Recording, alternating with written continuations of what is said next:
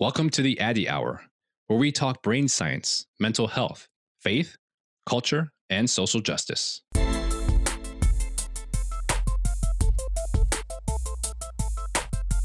Having attended one of Dr. Addy's town halls, I can tell you that it's vital information for anyone living in America right now. It was the first time in a very, very long time where I felt like all of me could show up, each parts of my identity. I'm your host, Dr. Nii Addy.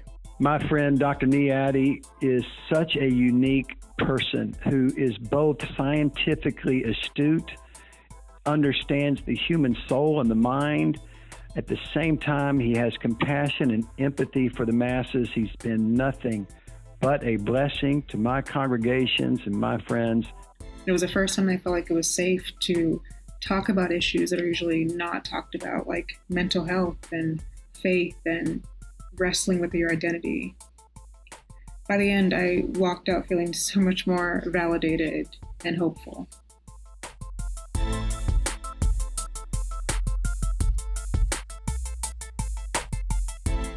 welcome to another episode of the Addy Hour. Today, I'm honored and privileged to host Sean Astin for a conversation about mental health resources, advocacy, and support. Sean, someone who's probably known to all, if not, or many, if not all of you, but I'm going to go ahead and give him a really brief introduction. So, Sean Astin is an American film actor, director, voice artist, producer, who's best known for his roles in films like the Lord of the Rings trilogy, The Goonies, of course, Rudy, and also in the Netflix series Stranger Things 2. He's the son of Academy Award winning actress Patty Duke and acclaimed actor John Astin. He's also won several different awards. The uh, Lord of the Rings trilogy garnered eight or 11, excuse me, 11 Academy Awards. Um, and Sean also has taken home awards for, uh, he had the Saturn Award for Best Supporting Actor, awards from the Las Vegas Film Critics Society, the Seattle Film Critics, the Utah Film Critics Association, and the Phoenix Film Critics Society.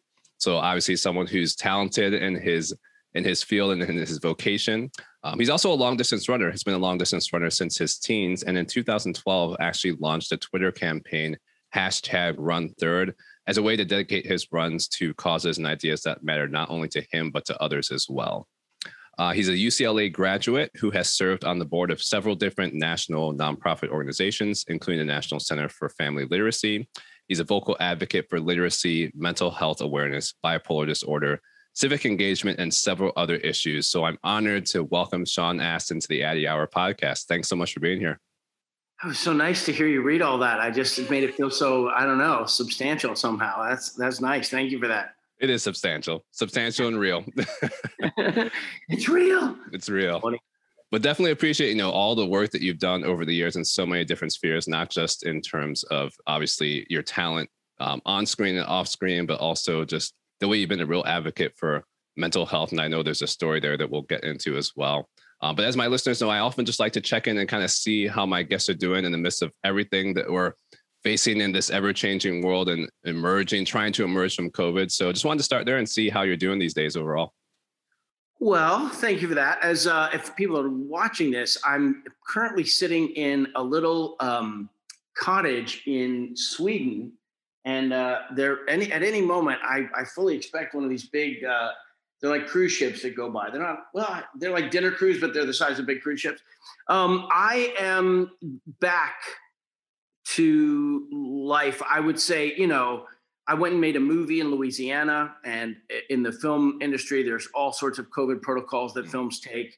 Um, and, but it was weird. It was mm. definitely weird to do that first sort of you know i, I was at the airport with crowds and in the airport shuttle to the rental car with you know crowded buses and just thinking what you know what has happened to my consciousness this is mm. this is it's not just fear of um you know of get of getting covid it's it's also my relationship all of our relationship to each other and to the outside mm-hmm. world and so that was a a culture shock after a year and a half and then then when I came back, my wife and kids are like, "You can't come in yet. You have to stay next door. You have to get like an Airbnb for a few days so you can be tested." And so I did that, and now I'm over here doing these um, conventions that are like autograph, um, you know, science fiction, uh, fantasy, comic book, you know, Comic Con kind of conventions. Right.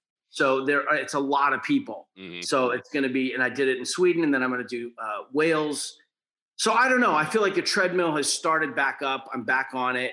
Um, you know, I'm I'm getting this uh, master's in uh, public administration, public policy from American University, and I am spending all of my uh, discretionary time on on you know reading and studying and quizzes and uh, midterms and all that. So life is good. Life is good. It's the best is that I'm able to like get outside and do long walks and stuff. So, right. but it's it's hard. The hardest part is family, is mm-hmm. managing um, family. But everybody seems to be in a mode. You know, the the the middle kid is um, so I've got three daughters, Allie, Elizabeth, and Bella. Allie lives with her boyfriend, and they have their own place now. They were with us for a long time during COVID, mm. and then they got their own place.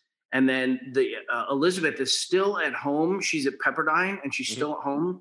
So wait, I'm figuring any minute that'll be both she and the youngest one who's 16 are at home. So it's going to be amazing to see what happens when we're no longer living in a submarine environment, you know, mm-hmm. where you just uh, where you're outside of our cohort. Um, and I, I, who knows what that holds in store. But life is good. Long answer to a short question. I appreciate that honesty and just taking us through that journey too. I mean, it sounds like some of it's pacing too. You know, as you know, the family's kind of all been together. I'm assuming more often than before from the way that you've characterized it. But even as you're uh, emerging, uh, yeah. kind of. I actually, for a long time, I would mourn the end of COVID because it would mm. likely mean that we'd never spend that kind of close time together ever again. Mm-hmm. Um, so, in that sense, as a father who and a, and a guy who traveled around yeah. uh, all you know so many weeks out of the year, the idea that I I kind of liked it.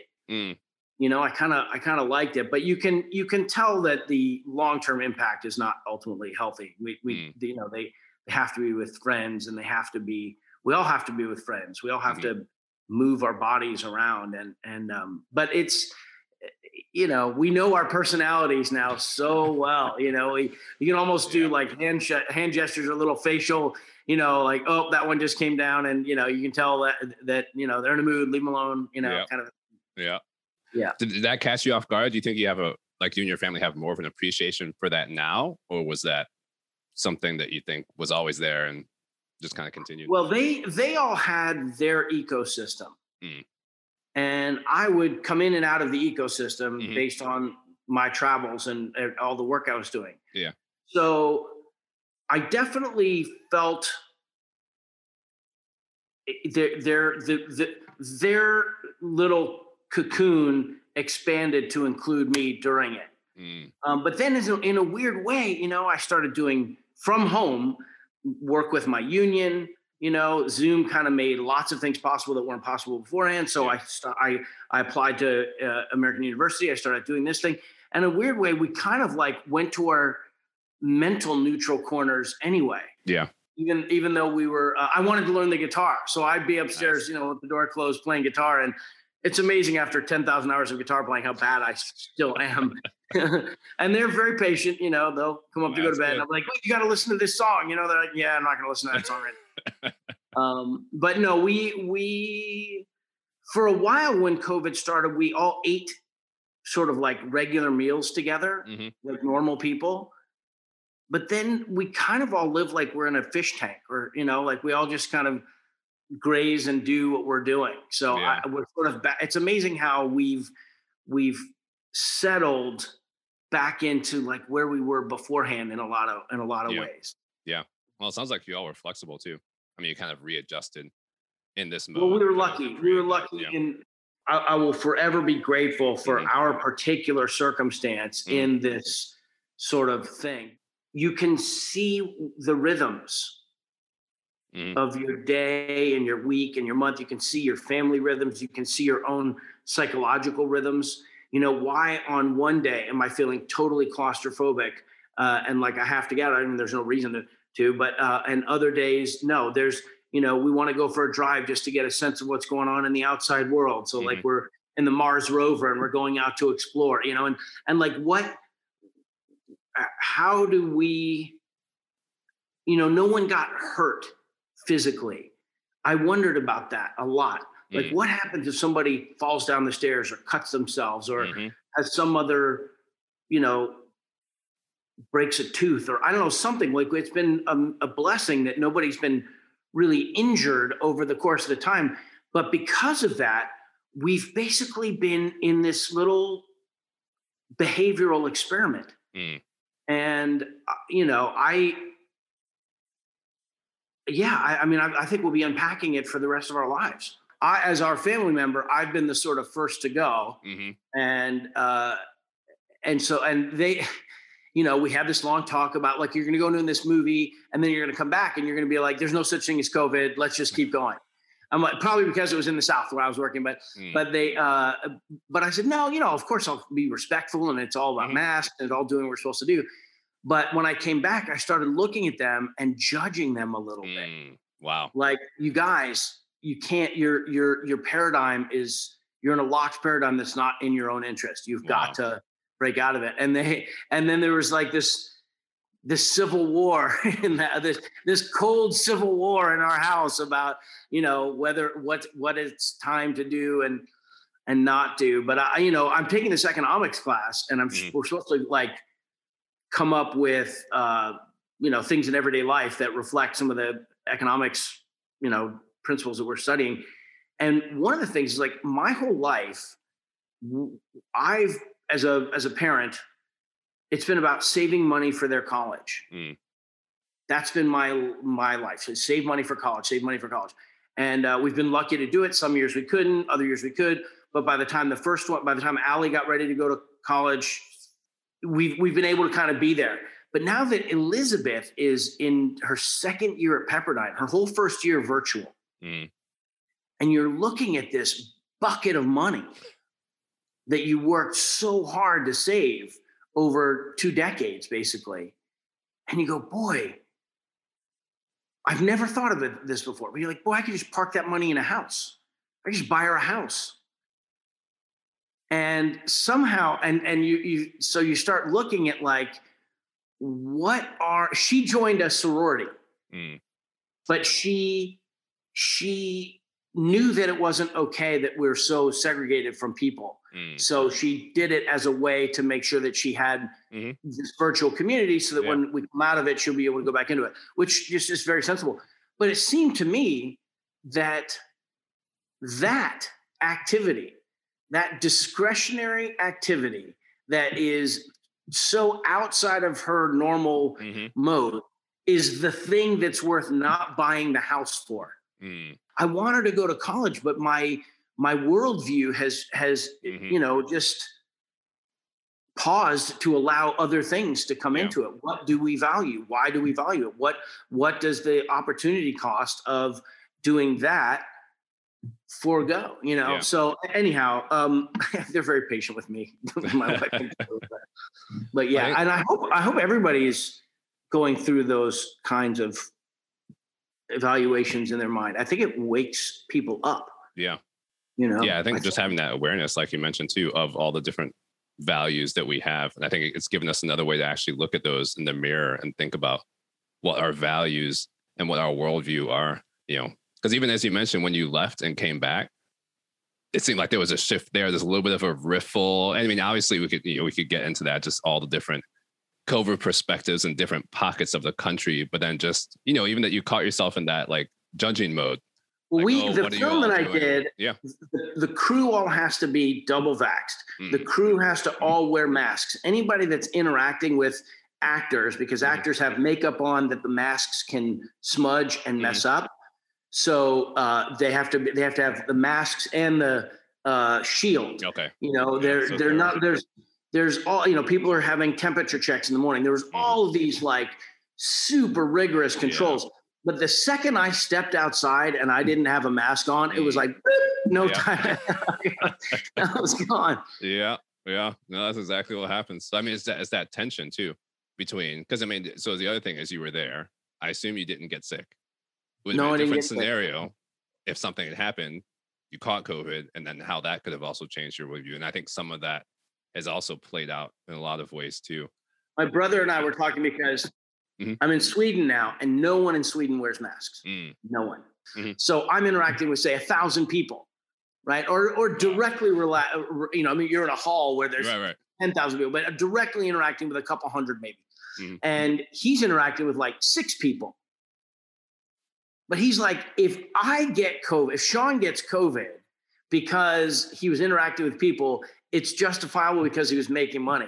If Mm. I get COVID because I was visiting my friends, then it was just it was a discretionary like error or something. So there's these kinds of psychological uh like games that Yeah. you play with yourself that Yeah. that go into um you know and so in economics there's this thing they call it uh, homo economicus uh, and that's the ideal rational actor the, the, Mm, yeah. the entity that will make whatever interest not going to tip at a restaurant because Mhm. it's not in that person's interest Mm. unless you have a different value system so you you just start realizing like what you know what is our obligation to each other Yeah. what is our what is our obligation to each other to um and how we you know the only kind of leadership the best kind of leadership to me is the only kind of leadership that's by example Mhm. and what happens when you set an example that you know doesn't line up with the stated Yeah. There's- system There's, there's so many layers to that too, because like your own perspective about justifying why you're doing what you're doing versus what other people are thinking versus on what the outcomes like you and your brother kind of depended on, you know, if you gotten COVID, if he gotten COVID, different perspectives on the outcomes, the justification, like all that kind of all mixed together. I think that can it's good for us to then I have then I have all of these friends, Mhm. uh, or you know, I, I the, the, there's there's different threads that I'm on, Mhm. and on one of these threads that I'm on with a lot of very intelligent, very you know, well-educated people, Mhm. there's a, uh, a a steady drumbeat of um, antagonism towards public policy with regard Mm. to COVID, Mm. and the, the the memes and the videos and the yeah. uh, the things that come through.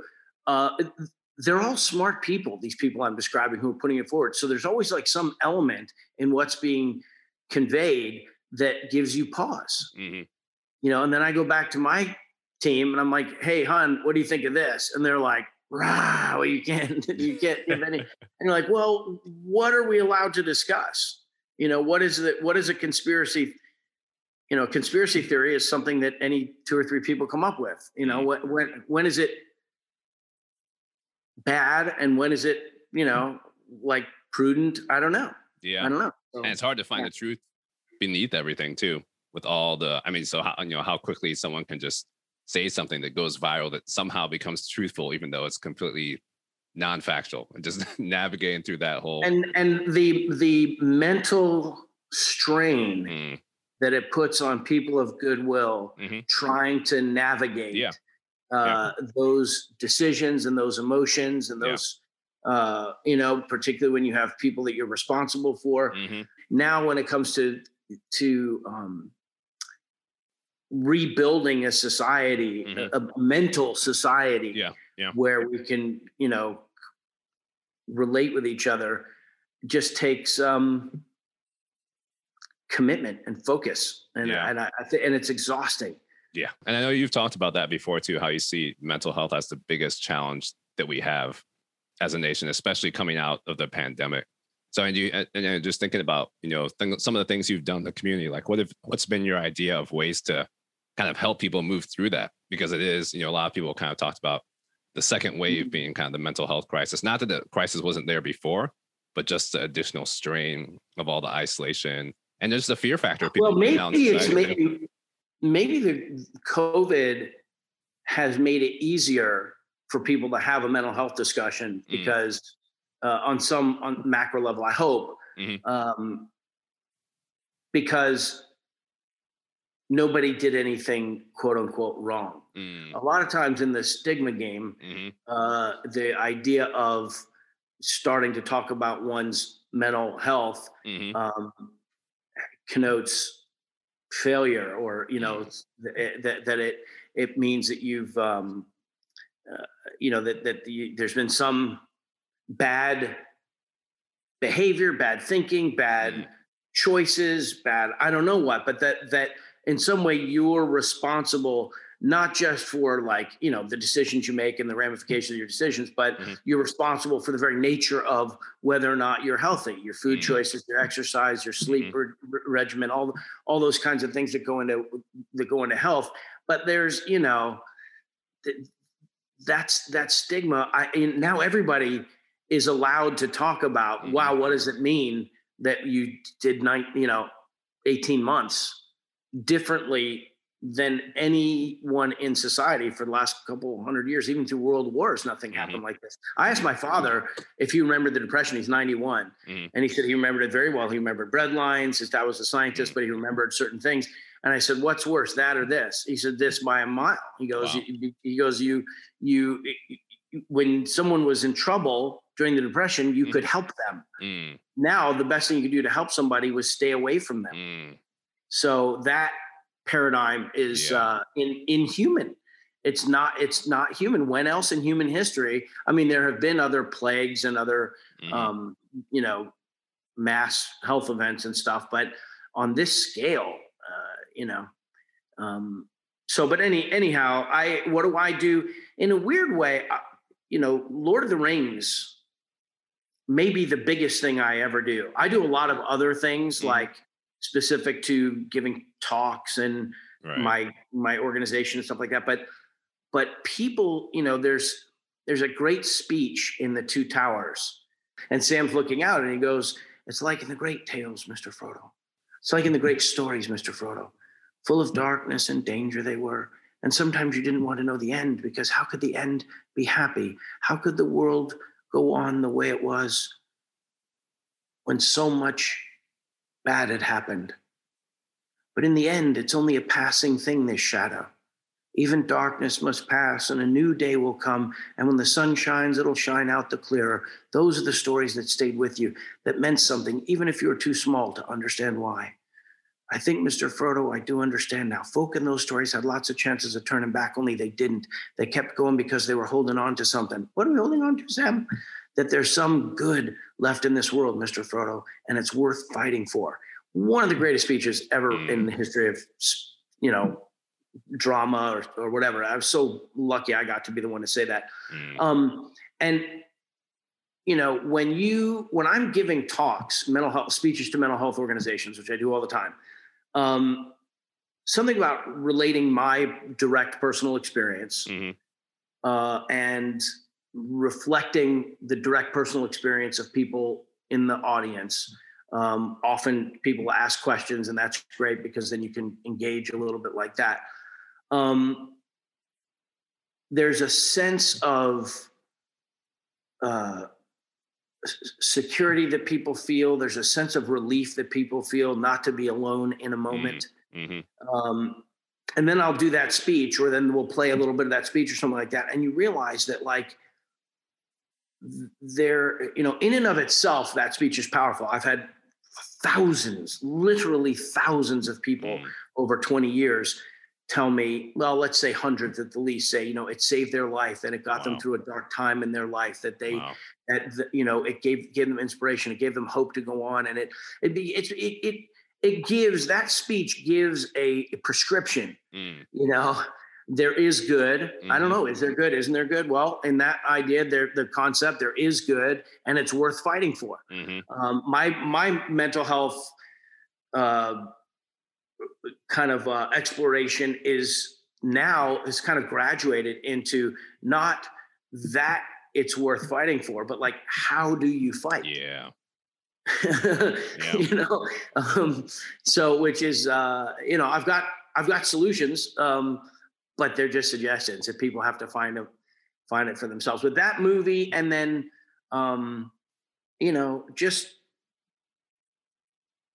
I want my observations about my mother's life and her experience, and my life and my experience with my family, Mhm. um, and the fact that people are willing to listen a little bit closer because they recognize you from a movie or something.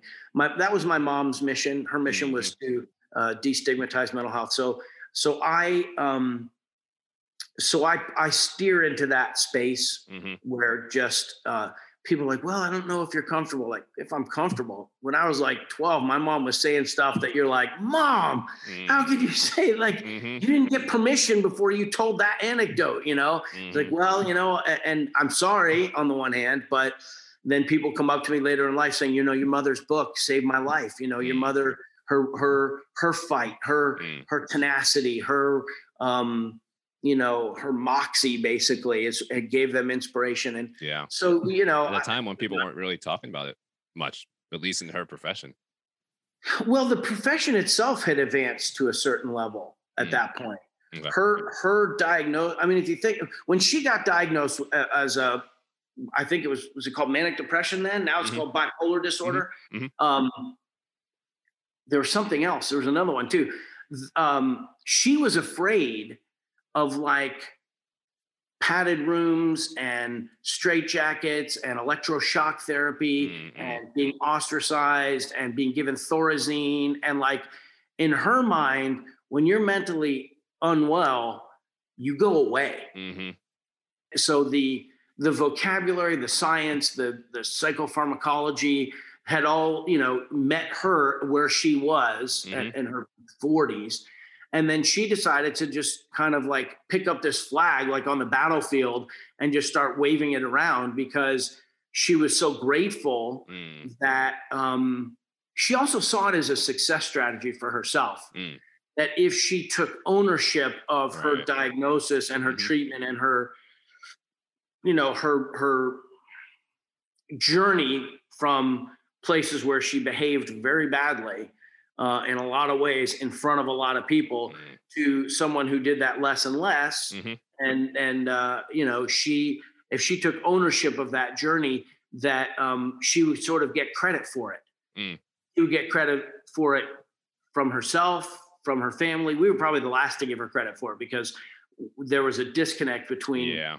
the authority with which she spoke and the Mhm. truth of how she lived and you're Right. like there's a gap there Yeah. but it didn't matter to the people who she was communicating with they were they were inspired and Mhm. so but but that that sort of empowerment track that she Mhm. was on i think um uh was uh, in terms of meant what larry king was always uh was you know the first cable news kind of nighttime news anchor i mean you'd had uh you have peter jennings and dan uh rather and the other guy but who are your kind of like you know male white of a certain age you Mhm. know disseminating the news during the week to let you know that the world was okay and you know or whatever so but larry king was the first like talk show guy to do those sorts of Mhm. issues uh war and and stuff and every time something would happen in the mental health space mariel hemingway would be on to deal with alcoholism Mhm. um,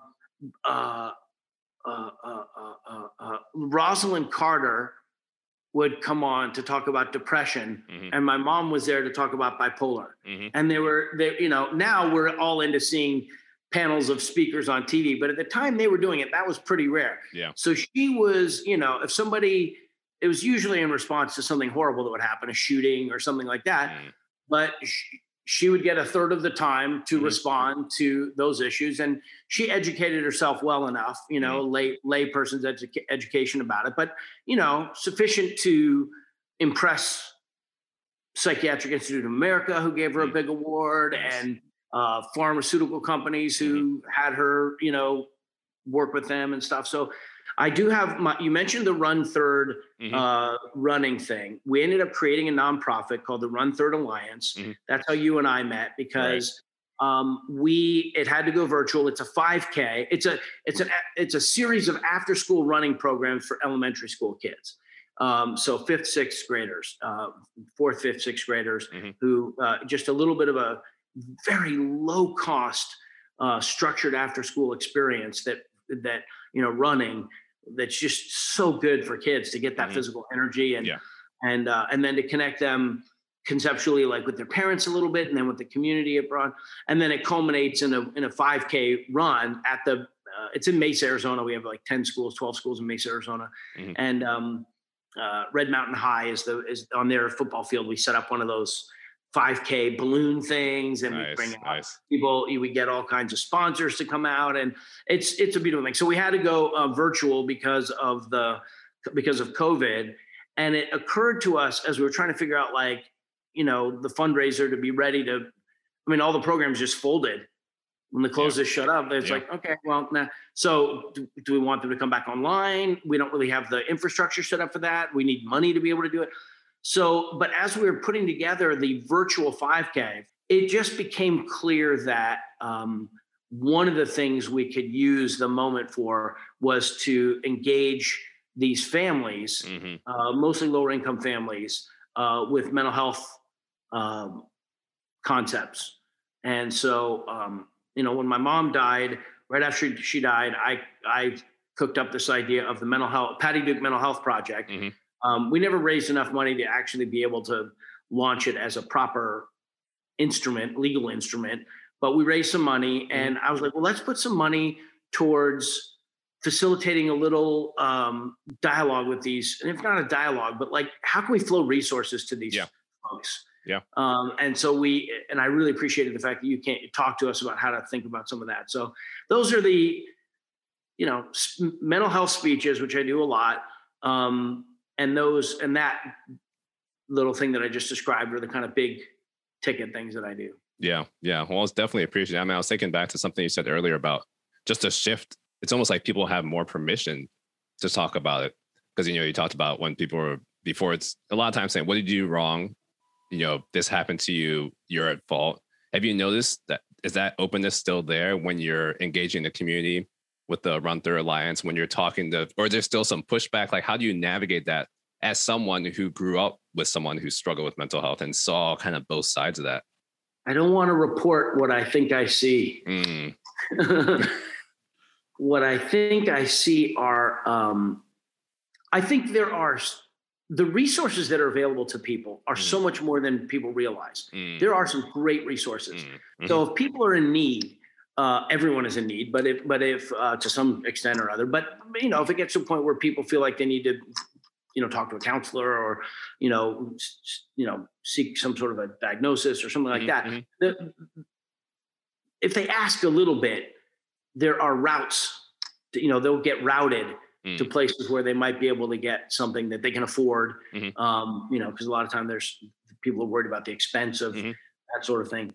You know, but um, I mean, geez, I haven't really tried it, but that Michael Phelps promoted thing mm-hmm. about talk therapy now, kind of a mm-hmm. thing. You're like, mm-hmm. well, that's there you go. That's a lot of times what mostly what you know what people need at least to start is to yeah. talk to somebody. Yeah. So um but I see antagonisms mm developing along the lines of how people are coming out of COVID. Mm. Wow. And I and I see it making people's communication a little fragile. Mm. Um, so I think we could do well to start. You know, I, I, had a friend come to LA from New York, and he was he's clearly kind of back in the saddle. Mm-hmm. You know, some people are just you know a lot of them. I mean, look, stadiums of people are going to, you know, like the, the country is back for, you mm-hmm. know, in a, in a serious way. Yeah. Um, but you know, people's mentality is still there. So yeah. he came out and I kept saying, you know, listen, my, the way my wife and kids are, mm-hmm.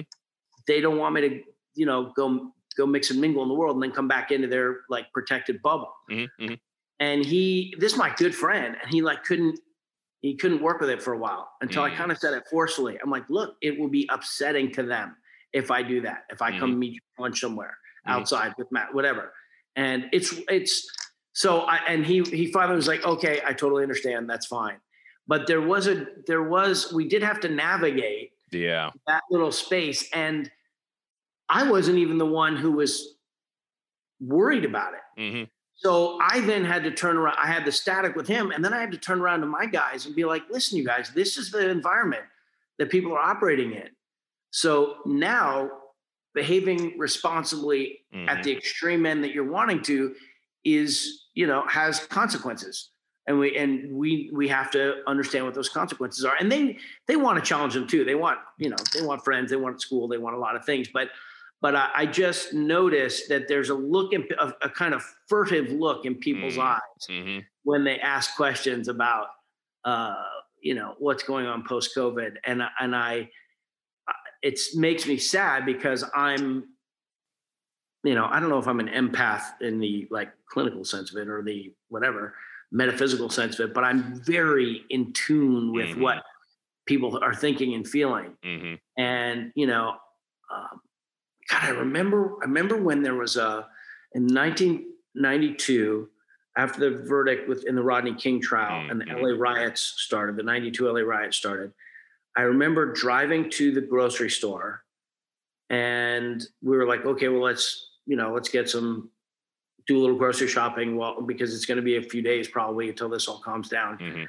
And uh, I get to the grocery store and people in the parking lot were not observing normal rules. They were not behaving normally. They were parking askew. You know, they pull into the parking lot and they'd stop and they'd get out. Mhm. And, you know, you get 20 or 30 people who do that, and the Yeah. parking lot looks like a. Yeah. you know so we go in and people are they're not in a um they're not in a panic mode yet but Mm. there's this simmering Yeah. feeling Yeah. and so we got whatever few little things we weren't gonna like you know hoard or anything but the few things we got we we get in line and we're standing there and the person checking out the items is not looking up hmm or is just only looking up to the extent they need to. And I could see the person's name was, I don't know, Tom or something. I'm like, Mm. hey, Tom, how you doing, man? How are things going? And he looked up and he was, and you could feel hmm everyone around settled. Somebody talked normal. Wow. Somebody, you know, there was a, there was still a sense of like, we know things aren't right, hmm but how are you is a question about normalcy. And we're okay, you know, we're holding it together, reinforces the idea of social cohesion. hmm And Yeah, so with this community. current moment, this thing that I'm noticing is like people's preset hmm is something negative or at least skeptical. Yep. And so it's a little bit of like a- an emotional barrier that you have to Yeah. climb over. It's fast, it's subtle. You can't really, you Mhm. know, to the untrained eye, you might not know what's going on. but uh, but I, I just figure that you know Thanksgiving is coming in a couple of weeks. Mhm. Uh, I don't know when this when your listeners are going to hear this or Christmas, the holiday seasons Mhm. season, and you know, it's it's bad enough if you're one you know if one uncle's a republican and the other one's a democrat and you just know like oh my god they're just going to be ta- going on that you know and so forth um, but now everyone most people can just get away in those social settings of saying like you know well i don't really talk about politics or uh, you know uh, you know what i haven't really paid much attention to it or oh it's, uh, they're all the same anyway or you can you can you know it's there's safe harbor in Yeah. dismissiveness but when it comes to covid Yeah. everybody's That's one of those got things. yeah, it just divides. And I think you're right because everybody's riding. I mean, like you talked about with the the King Rodney King, it's, there's just a level of tension and anxiety that everybody's riding. I think it's a there's a huge variety in how much people or how much we're willing to acknowledge that in our interactions. I think some of us are very keenly aware that it's there and it's affecting how we interact and navigate in the world, and some of us aren't as keenly aware and are just kind of seeing the outcome of it in those inter- and then things just kind of boil, boil over. So like you were talking about, I mean, just that community aspect, just taking time to step back and say, how are you? And just, you know, just those little things makes a huge difference. Um, because this, you know, this is kind of a, share, a unique shared experience in a sense. well i feel like these kind of conversations and i don't even know what other forms it takes but it takes time to think through a process Mhm. and there everybody's got other stuff going on Mhm. So to help to give people tools like, hey, if you find yourself in this situation, Mhm. here's a way, you know, the, this is what's at stake, and here are some possible ways for you to navigate it. Yeah. Um, you know, in the economics, so behavioral economics is this last chapter we've been looking at, and and there's all these kinds of prompts. They call them nudges. You know what nudges are? Mhm. Nudges in society, things like um, um, if the default setting at your work is that you're opted into a savings plan where they withhold savings, Mhm. or you're opted in already to you're not opted in. Your your the default setting is you're um, participating Right. in some healthcare plan or something Right. like that. So Mhm. you have to choose not to do it. People, our behavioral tendencies Mm. are if we were more aware of them in the ways that I'm learning about in these classes I'm taking, Yeah. I think we might uh, we might people should just know that there are th- thinking has been done along the lines of what most of us are th- uh, feeling and thinking. Mm-hmm. And it's not that far away to be able to access that thinking. You don't That's have to read the whole book. You don't have to listen to the whole audiobook. You don't have Mm-hmm. to, you know, fully go there. There's there there are ways to, because people are impatient, Mm. you know, and Yeah. and um, where people choose to put their intention, their their, you know, the, the, the substance of their life, the, the the what they do, you know. Mhm. Um, but we could all, you know, the seatbelt light. If you don't put your seatbelt on, there's an actual light that goes off that tells you, Yeah. and a sound, and they make it mandatory. Mhm. Uh, the, you know, the, the so you know, and the death rate in the public policy of doing that drives it down. Like, Mhm. what is there in the mental health space that could be a blinking light that lets you know, like, oh, actually, you're going to cause a lot less expense to the healthcare system if you, you know, get a good night's sleep or Mhm. you, you know, you eat a sandwich when you're when you're hungry and you don't let yourself spiral out of control because the truth is you're hungry. You know, Yeah. like Yeah. um. And I think So that, that's the uh, that's the key question. And I think they were still trying to figure out the best way to do that. I mean, I think part of it is having people like you who are sharing honestly, you know, about what you experienced growing up and trying to put that in front of a lot of different audiences. People have had lived experiences, making sure they share, but really to kind of get it ingrained, I think that's the key piece. Because it's funny, you know, as you're talking about the sleep. So my dad's actually a sleep physician, and he came on, you know, this podcast a couple episodes back and was just talking about some of those things like how sleep affects your overall health and your mental health and the importance of getting good rhythms and you know just some of the little things that can make a huge difference but if there's a way for us to kind of really have that permeate into society do you have any ideas i'm curious i mean as someone who Well, I may have mean, thought about this a little bit my sleep schedule. Uh, well, I mean, yeah, being honest with yourself Mhm. about what what's going on in your environment that's actually affecting Mhm. those things. I mean, I my sleep schedule. I- I noticed I was like going to sleep at three and four in the morning, Mm. And you know, I'd wake up in the morning tired, or I'd wake up at eleven. You know, I'd get my six or seven hours. I was just getting them like at and and it's not like it was affecting my. I mean, my I'm, I'm professional. If I have a job and I need to Mhm. be up at seven in the morning, you know, I get up at six and Mhm. like I'm fine. But I have one of those jobs as an actor where most of the time I'm actually not working. So Mm-hmm. really, it's like, woohoo! What do you want to do with your life?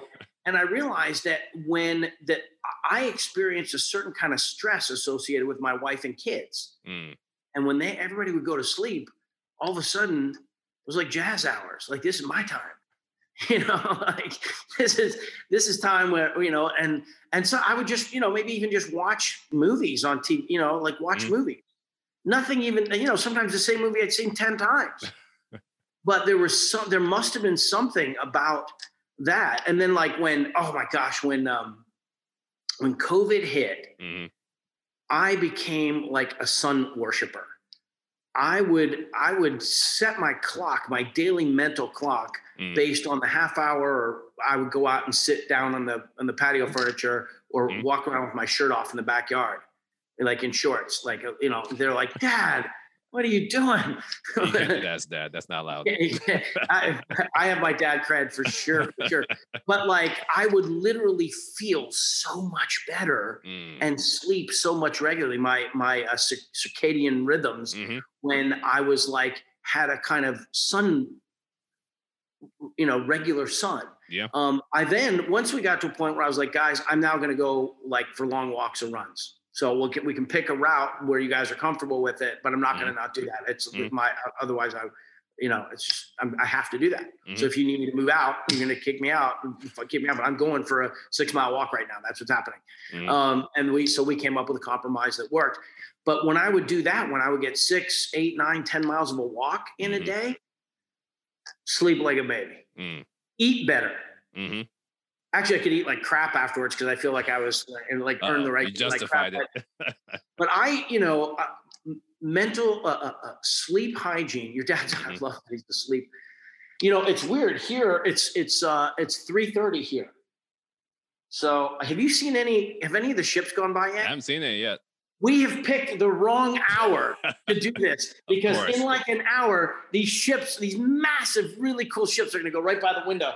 But it gets dark here Mm. now. Mm. Like four by four o'clock, within the next half hour, forty minutes, it's dark. Mm, that's it. That f's with the mind. That's true. and uh, and I I uh, but there's I found a, a place where I can park the car. Mhm. The the Swedish they're so organized. Everything is so well like you know organized. No joke. And there the, there's these walkways that are really well lit, and I can go for like a five mile walk. And I'll go. At, I'll put on my. It's cold out. It's like you know 32 degrees out. Mm. But I'll get my my clothes on. I'll go for a walk, and I'm moving one's physical body Mhm. outside is a uh, and and and drinking water. Those are my two.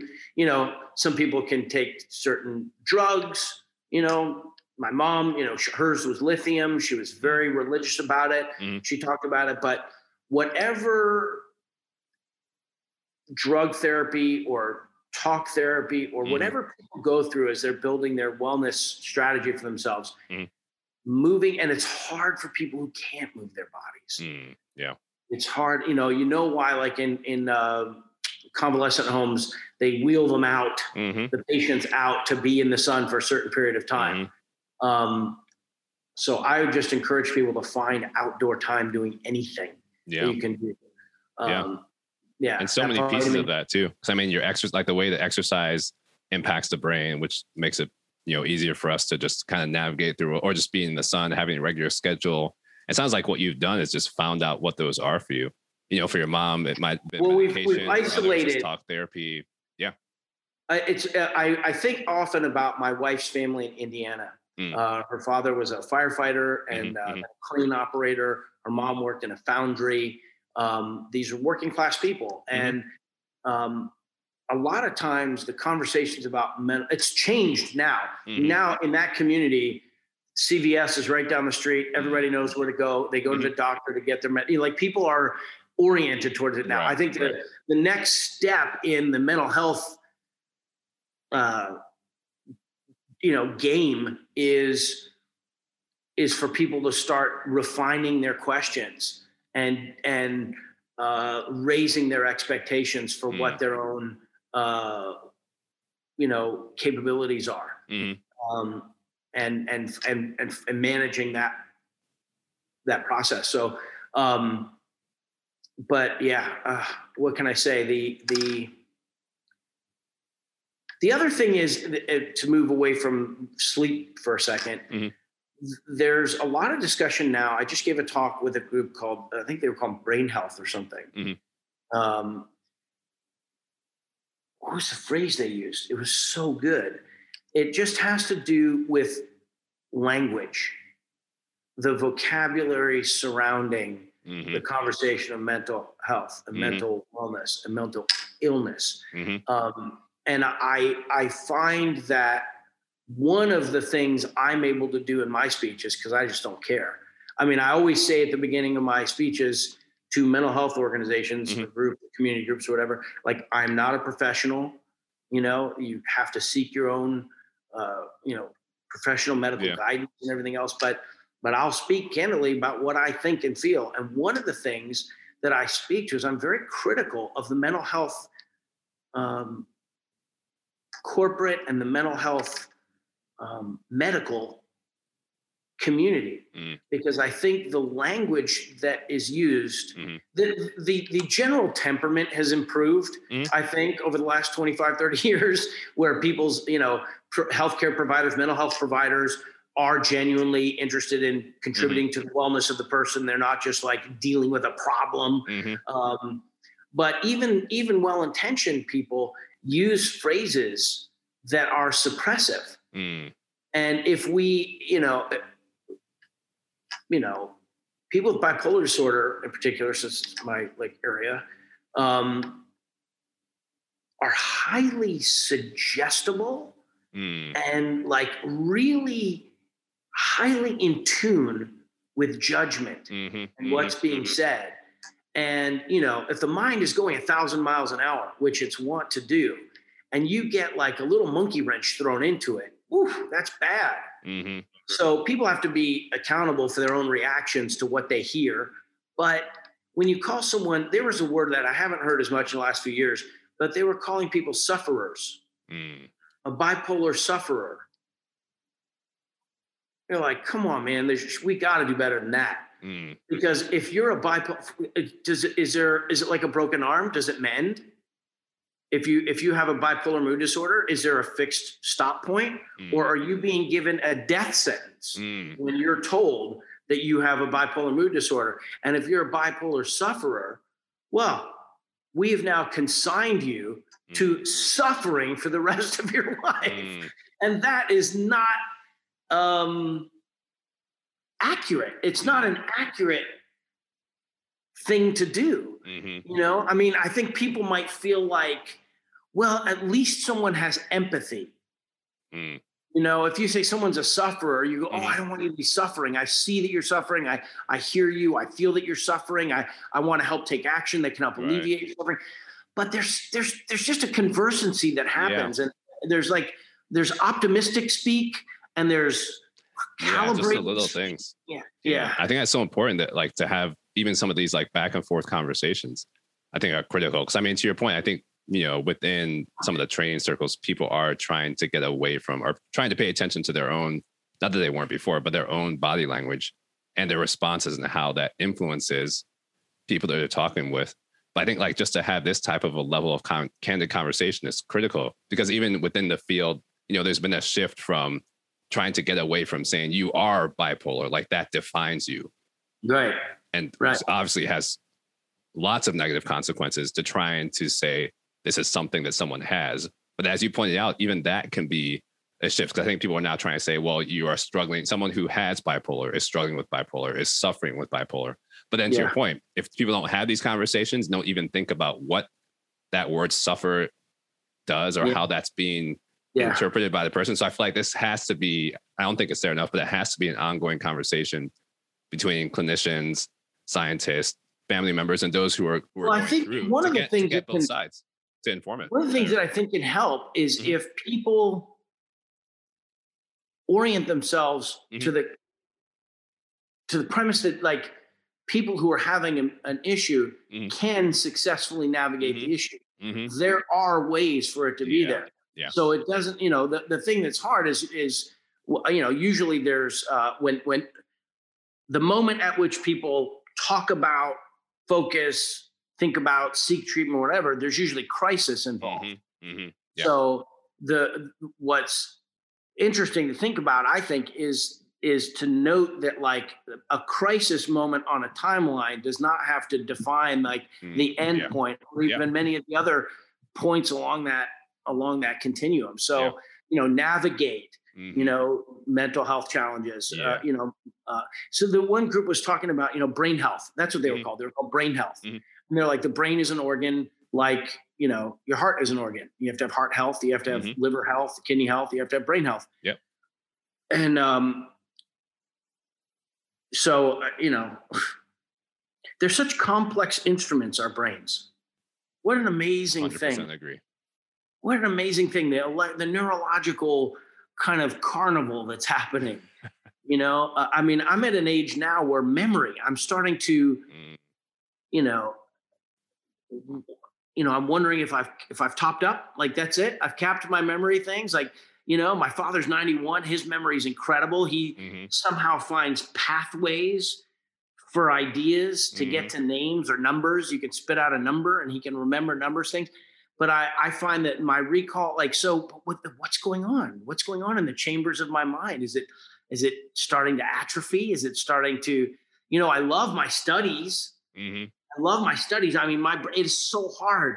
It's so hard. And what I know would have taken me, you know, two hours to do in my early 20s is Mhm. taking me six hours to do Mhm. at- now that I'm 50. And I don't know if that's just because I don't know why that is, but I I I just marvel at the Mhm. human mind and what's I hope that that technology and medicine is accelerating quickly enough that I mean, you're young. You're how old are you? I see you got 43. Not not as young as yeah, not as young as I was. So so I'm 50. So by the time I'm 65, which is mm. like what retirement is that officially retirement age or yeah, retirement age is older now? 70, 72? I don't know. Well, we'll public policy is what I'm studying. Like it doesn't. I'm an actor. We never retire. I'm retired every time I finish a job. I'm retired. I'm coming out of retirement because I got another job. But the um, but like, will there be technologies available to help stimulate the mind or help repair mm. things within the mm. brain? Uh, if that's something you're working on, let me not distract you anymore. People are working on it, but to be honest, I mean, some, it's it's one of those interesting topics because some of the things we're learning shouldn't be surprising in a sense, but people are trying to understand. Okay, how does exercise actually impact process, and even all the things you know, being I don't want to say not academically, but being just engaged in things deep conversations and, and studies and things like that, just keeping your mind active and all the positive effects that has. I mean, I don't study aging per se, but some of it is just looking at those natural practices, those God given practices that we know we should do that actually have positive effects for our brains as well. Um, but in that sense, a lot of the research that people are doing are trying to figure out what's happening when things go awry. So when you know when dementia sits in or Alzheimer's, or ways we can kind of prevent some of those processes and things like that. And to be honest, some of the it's not a complete 100% protective effect, but some of those things like exercise and engaging in intellectual activities also seem to have some protective effects. So people are looking into how that's happening. But I mean, that's an open question whether there'll be, you know, therapeutic interventions or technology to. uh That's you know the age old age old question of um, not immortality, well, but kind of keeping our mental faculties in a sense as long as we can. I mean, you know, we there are such dangers mm. associated with having eight and a half billion people on this little blue spinning rock. Mm. You know, there are like our food supply, mm-hmm. our, uh, you know, I mean, disease, like we've just been, you know, like these kind of pandemics that you can have, mm-hmm. Mm-hmm. you know, just the, the environment, like pollution, you know, all of, there's so many things that are um, really just pressures weighing down on civilization, on mm-hmm. humankind.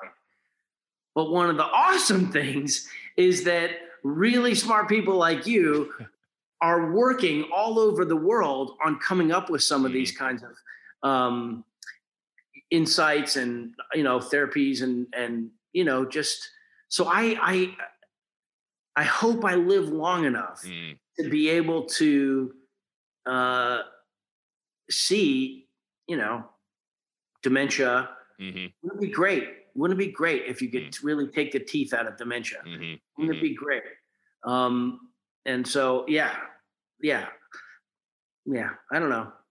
And I think again, you know, just kind of full circle, it all ties back to community too. I mean, I loved how you talked about just the impact. I mean, yeah, there are so many people on earth, and that community feels like it can go both ways. And I think we've obviously seen that in the last year, like the positive effects of what we need in community, what we can learn from each other, and how that actually impacts our brains too, and helps it makes it easier for us to kind of navigate through life, just the reward that comes from those social interactions. But then on the flip side, all the angst and antagonism, you know, even as you're talking about some of the COVID rifts that can also come from being in community. So I mean, it's a little bit of both, but I mean, I think in a lot of ways, um, like the research enterprise in a sense has has seen that as well. Uh, because oftentimes, not to make it too global, but scientists obviously work in community too. We need community to kind of have innovative ideas and think about new ways of doing things.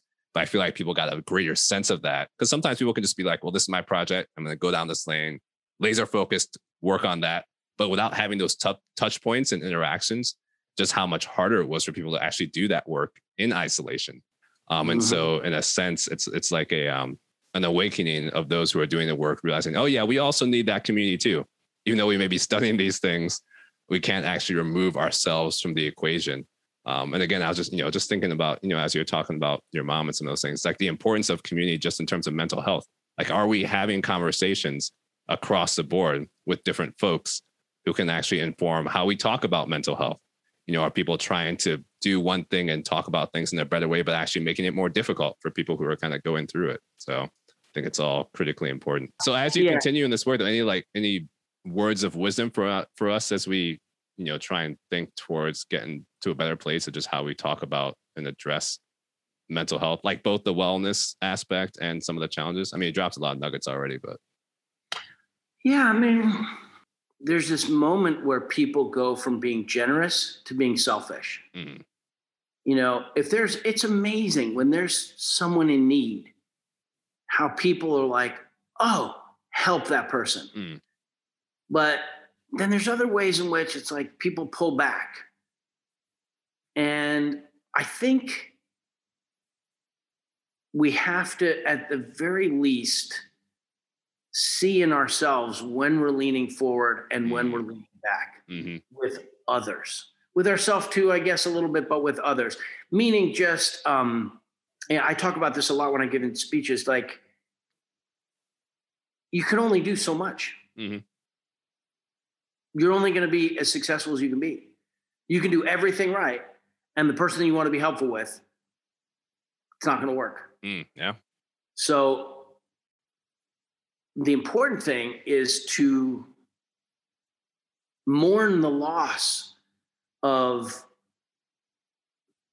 you know that whatever level of help you're trying to do mm. that isn't going to be whatever that whatever that piece is that's a failure mourn the loss of that mm. and then help wow because then the quality of your help yeah. will be based in you know reality and based mm-hmm. in um agency of the person that you're trying to help, mm.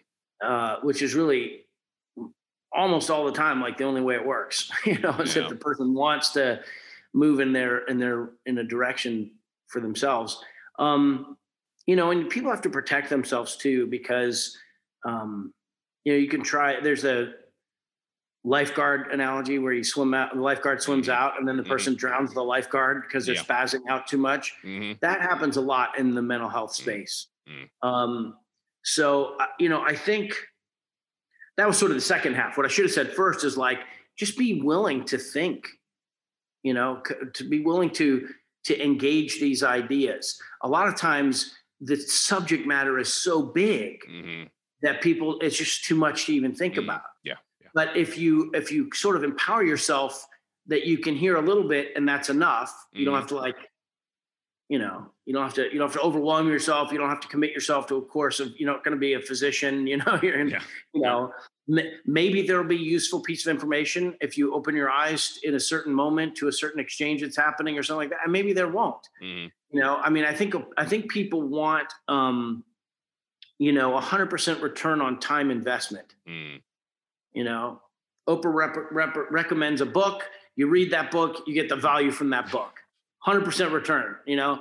Uh, it, it only works that sometimes way. Sometimes people will go to a website or they'll go to a thing and they'll invest a little bit of time. Mm. And if there isn't return on that mm. investment, somehow that's experienced as, as a defeat mm. or as a as an unwilling sacrifice. So I think if on the journey for our own mental wellness and for I mostly think about others. Mm for for myself, you know, for everybody, communication is critical. Like you said, those kinds of conversations, sensitivities. It doesn't even have to be conversations. If you just have sensitivities. Um, I was watching an episode of Friends. Oh, I was making a juice, and uh, they the thing that makes that show work is that they all as as they all lie to each other throughout 10 seasons they lie to each other they they make mistakes at each other, they compromise each other, whatever. But ultimately, what always brings those characters back to each other mm-hmm. is they're listening to each other, yeah. and they are sensitive to each other. Mm-hmm. And I feel like we, if we're sensitive to our own words when we're speaking to others, if we protect ourselves, if we recognize that we're really sensitive to what mm-hmm. somebody else is saying, yeah. Yeah. you know, somebody comes into your environment and you're like, I'm not going to like this person light me up right now. I'm just not going to let it happen. And you know, then they say something, boom, and you're yeah, off to the races it. mentally. Yeah. yeah. You you know, you have to develop um my wife's grandfather was always late grandfather. He died, he was 86. I think he died mm 20 years ago, more than 20, 25 years ago. Um I mean 24 years ago. He he was always MacGyvering stuff You know what I mean? Like I at one point I walked out in our garage. He was staying with us in our little two bedroom house in Sherman Oaks because the the winter in Indiana he couldn't handle it. hmm So he came out with us, and he was and he would open the garage and sit in the chair looking at traffic, looking at the traffic in the neighborhood. He, by seven thirty, he could tell you everyone's business. Wow. But he walked over to the tool chest, and he had rigged up like a a coat hanger with a thing and another thing, and he and he was using it to hang his keys. wow. And he- I looked at it and I was like, this old timer has just like entertained himself with coming up with his little thing. And there were a million things like that. If you went and looked at his toolbox in his shed in Indiana, Mhm. there were a million things like that. yeah. I think our I think our mental health can be like that. We can come up with little strategies that will like help us in a moment, or maybe it won't. And or maybe it helped us at one point and it's not gonna help us now, and that's fine. But that that um spirit of innovation yeah. Yeah. that that people have for objects if we find some way to do that with our mind you know i mean i suppose if you're add like how many times you where you put the things on the thing it matters or something but but you know what if you what if you set something there and you say every time i see that i'm gonna say i love myself i mean i don't know whatever but Yeah. whatever is play these things. play games come up with with little um because what's fun is you'll get lost in it hmm in some little game, some little technique you're coming up with for yourself to be able to like, you know, pass the time Yeah. and, and make yourself calm yourself or Yeah. or get yourself like going, Mhm. you know. Um, you know, I I know um because I was sleeping late all the time, I could see where the we had a palm tree in our back backyard and I could tell where the shadow was in the palm tree Wow. every day, right? When I wake up, I'd look up and I'd be like so bummed if the shadow was was over this way because I knew it meant like I had slept like it was past noon or something. And then the, so what I would do is I would look out and when the palm tree got when the shadow of the palm tree got to this one particular thing, I would get up and go run. Wow. I use the shadow of the palm tree Yeah. as my prompt to get up and go run. It's so Yeah. stupid. I don't think I've ever told No, anybody, it works. right? So and but what happens You're is setting a rhythm for yourself, and then your brain's expecting that, and then you're just going with it. and then someone will discover it. hmm you know someone will be like they'll see you thinking about something or you'll you'll be there has to be a spirit of play is what i'm saying Yeah. if you can have a spirit of play about your own it can't just be about the struggle and the mm. the thing there has to be some way to engage other people and i know like my wife and i she'll see something and she'll go you're doing that with that aren't you and i'm like yeah and like well it'll just it's like a little husband and wife thing where like Yeah. she knows me Yeah. she knows that I'm like setting setting my mental clock or I'm, you know, petting my mental mood yeah. in a certain way that uh, you know, that she You're she appreciates. it. Yeah, Yeah. yeah. I mean, the So, research uh, backs you up. Just having like that space to play or do other things, like how how resetting that is for us, and just protective in a lot of ways, and helps people kind of get through challenges too. So, your great grandfather, he was he was onto something. yeah. Oh my gosh. Well, I appreciate you taking the time and just uh, you know all the insights that you shared. Uh, I know this the listeners will enjoy kind of hearing what you've been up to in, in the path, and just you know I I really appreciate the way you personalized it too. Kind of took us on that journey. So thanks so much for taking the time to jump on the Dr. A, you are a appreciate it. beautiful human being, and I I wish you every six, continued success with the um with the podcast, with your family, with your Definitely beautiful family, and uh, you know how to get a hold of me if you ever need me for anything.